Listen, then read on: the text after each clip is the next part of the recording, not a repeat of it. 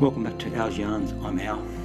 This is our last episode of season two, and I'd just like to read a bit more of another chapter of the book I've been writing. It's called Saying Goodbye. A cool autumn day. Goodbyes are in the air. A lot has happened since I stumbled across Billy's body in the shearing shed. From the birth of our lambs to Uncle Mark and Aunt Shirley's coming home.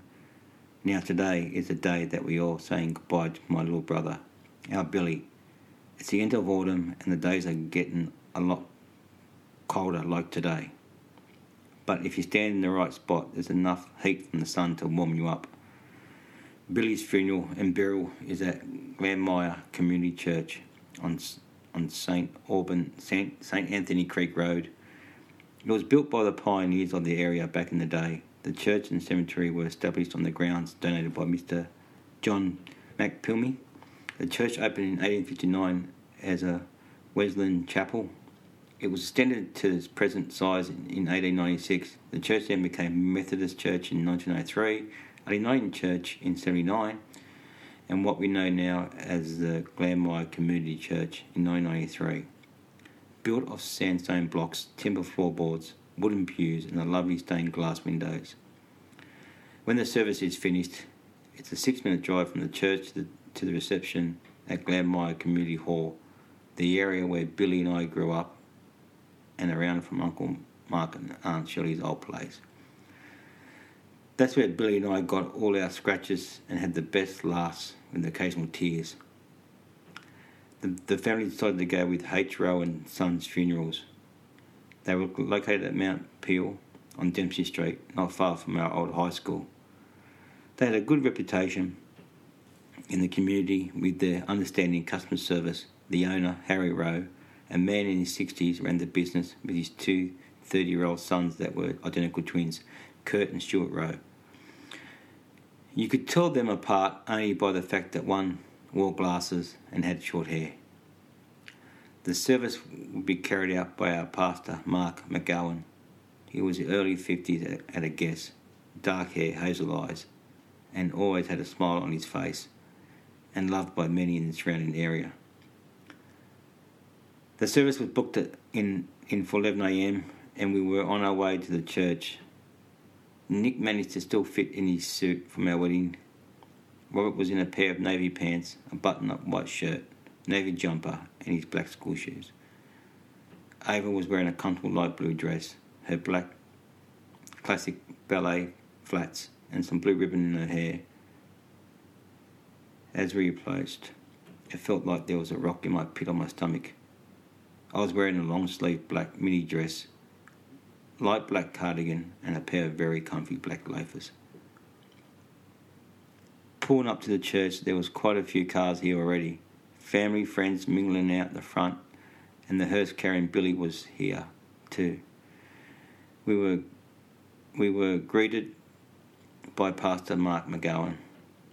Harry Rowe and his sons for rundown of the service, hymns, songs to be played, and when to do the, the, the eulogy. Uncle Mark, Nick's dad, Nick, my dad, and two of my mum's cousins would carry the coffin in when it was time. I walked towards the front and sat down on the front pew with the kids, my parents, and I left a spot for Nick. Behind us sat Nick's parents with some long lost cousins. As soon as I played My Way by Frank Sinatra carrying the coffin in, the first of the tears started. That day, Billy always did it his way no matter what the outcome was, good or bad. Once the coffin is placed in the centre of the nave, Pastor Mark McGowan started the service. We come together today in the shadow of sorrow and grief, and yet there are many wonderful memories that shine out this day like the stars in the night sky let us hold to them instead of the sorrow, for it is our memories that gave us comfort and carries us through the, our lifetime. My head was resting on Nick's shoulder, and one hand holding tissues, the other around. Ava, Robert was sitting close to Nick. I glanced at my parents, and their expression was lifeless. The pastor continued. There are many occasions that draw people together, but none affect us more than the loss of a son, a brother, an uncle, a family member, or a friend. We gather today to remember Billy and the treasured times that we drew from his love, strength, and encouragement. In this, we are gathered here today to extend to his family love, sympathy, and compassion. We weep together in our grief. Now let's say our own special prayer for Billy with a minute's silence. My thoughts were of our life together growing up and that last coffee together at the alleyway cafe as we finished our minute's silence. The pastor mentioned it's time for the slideshow. With the song playing Angels by Robbie Williams, pictures of Billy life flashed across the screen in front of our eyes. Between the tissues and tears, great memories were brought to life. Once the slideshow ended, Pastor Mark McGowan called me up for the for the eulogy. I took a deep breath, held back my tears, tried to clear the lump in my throat, and did it for Billy. When Billy was born, I thought he was grateful about the first three hours he was home until the crying started and I asked Mum if there was a return policy on new babies. In my defence, I was turning four years old. I'm glad the hospital had a terrible return policy because I wouldn't trade the 34 years of his life that I spent with Billy for anything. Thank you to everyone for being here today to pay tribute to my brother Billy now. Now I would like to finish with a poem that I wrote for my little brother. Spending time on the farm with you growing up was always special to me. Hanging out together, playing hide and seek amongst the hay bales, getting yelled at by Dad. After school at the gallery, playing the pinball machines with our mates were the happiest days of our childhood together. My little brother, my Billy, words are not enough. How much we miss you already. Say, my little brother, it's time to say farewell, but not goodbye, but because you're always in my heart.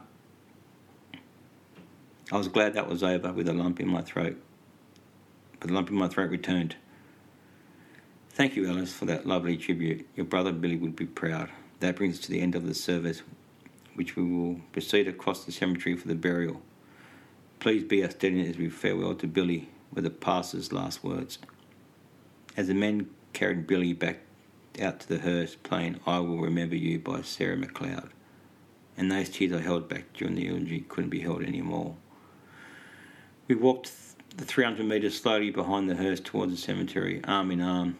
We chose a plot under a shady tree beside St Anthony Creek. H. Rowe and Sons organised a large sunshade and chairs beside the plot. After about 10 minutes, Pastor Mark McGowan arrived to say his final words before we lowered Billy into the ground. We're gathered here to say farewell to Billy and to commend him in the hands of God in the name of the Father and the Son and the Holy Spirit. Then the pastor let three handfuls of earth fall into Billy's coffin, saying, From dust to, from dust you came, to dust you shall return. Jesus Christ our Saviour shall rise. You up on the last day, now let us pray. After a minute, the pastor asked if anyone would like to throw some petals onto the coffin. I brought the rose petals from my garden. Each one of us took turns throwing rose petals on the coffin. Mine had a few tears as well.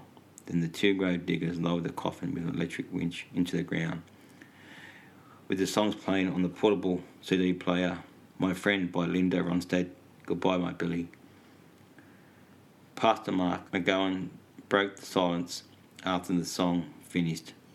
Now, ladies and gentlemen, please help Donovan and the Pierce family celebrate Billy's life at the wake. We like refreshments, which is at the my Community Hall.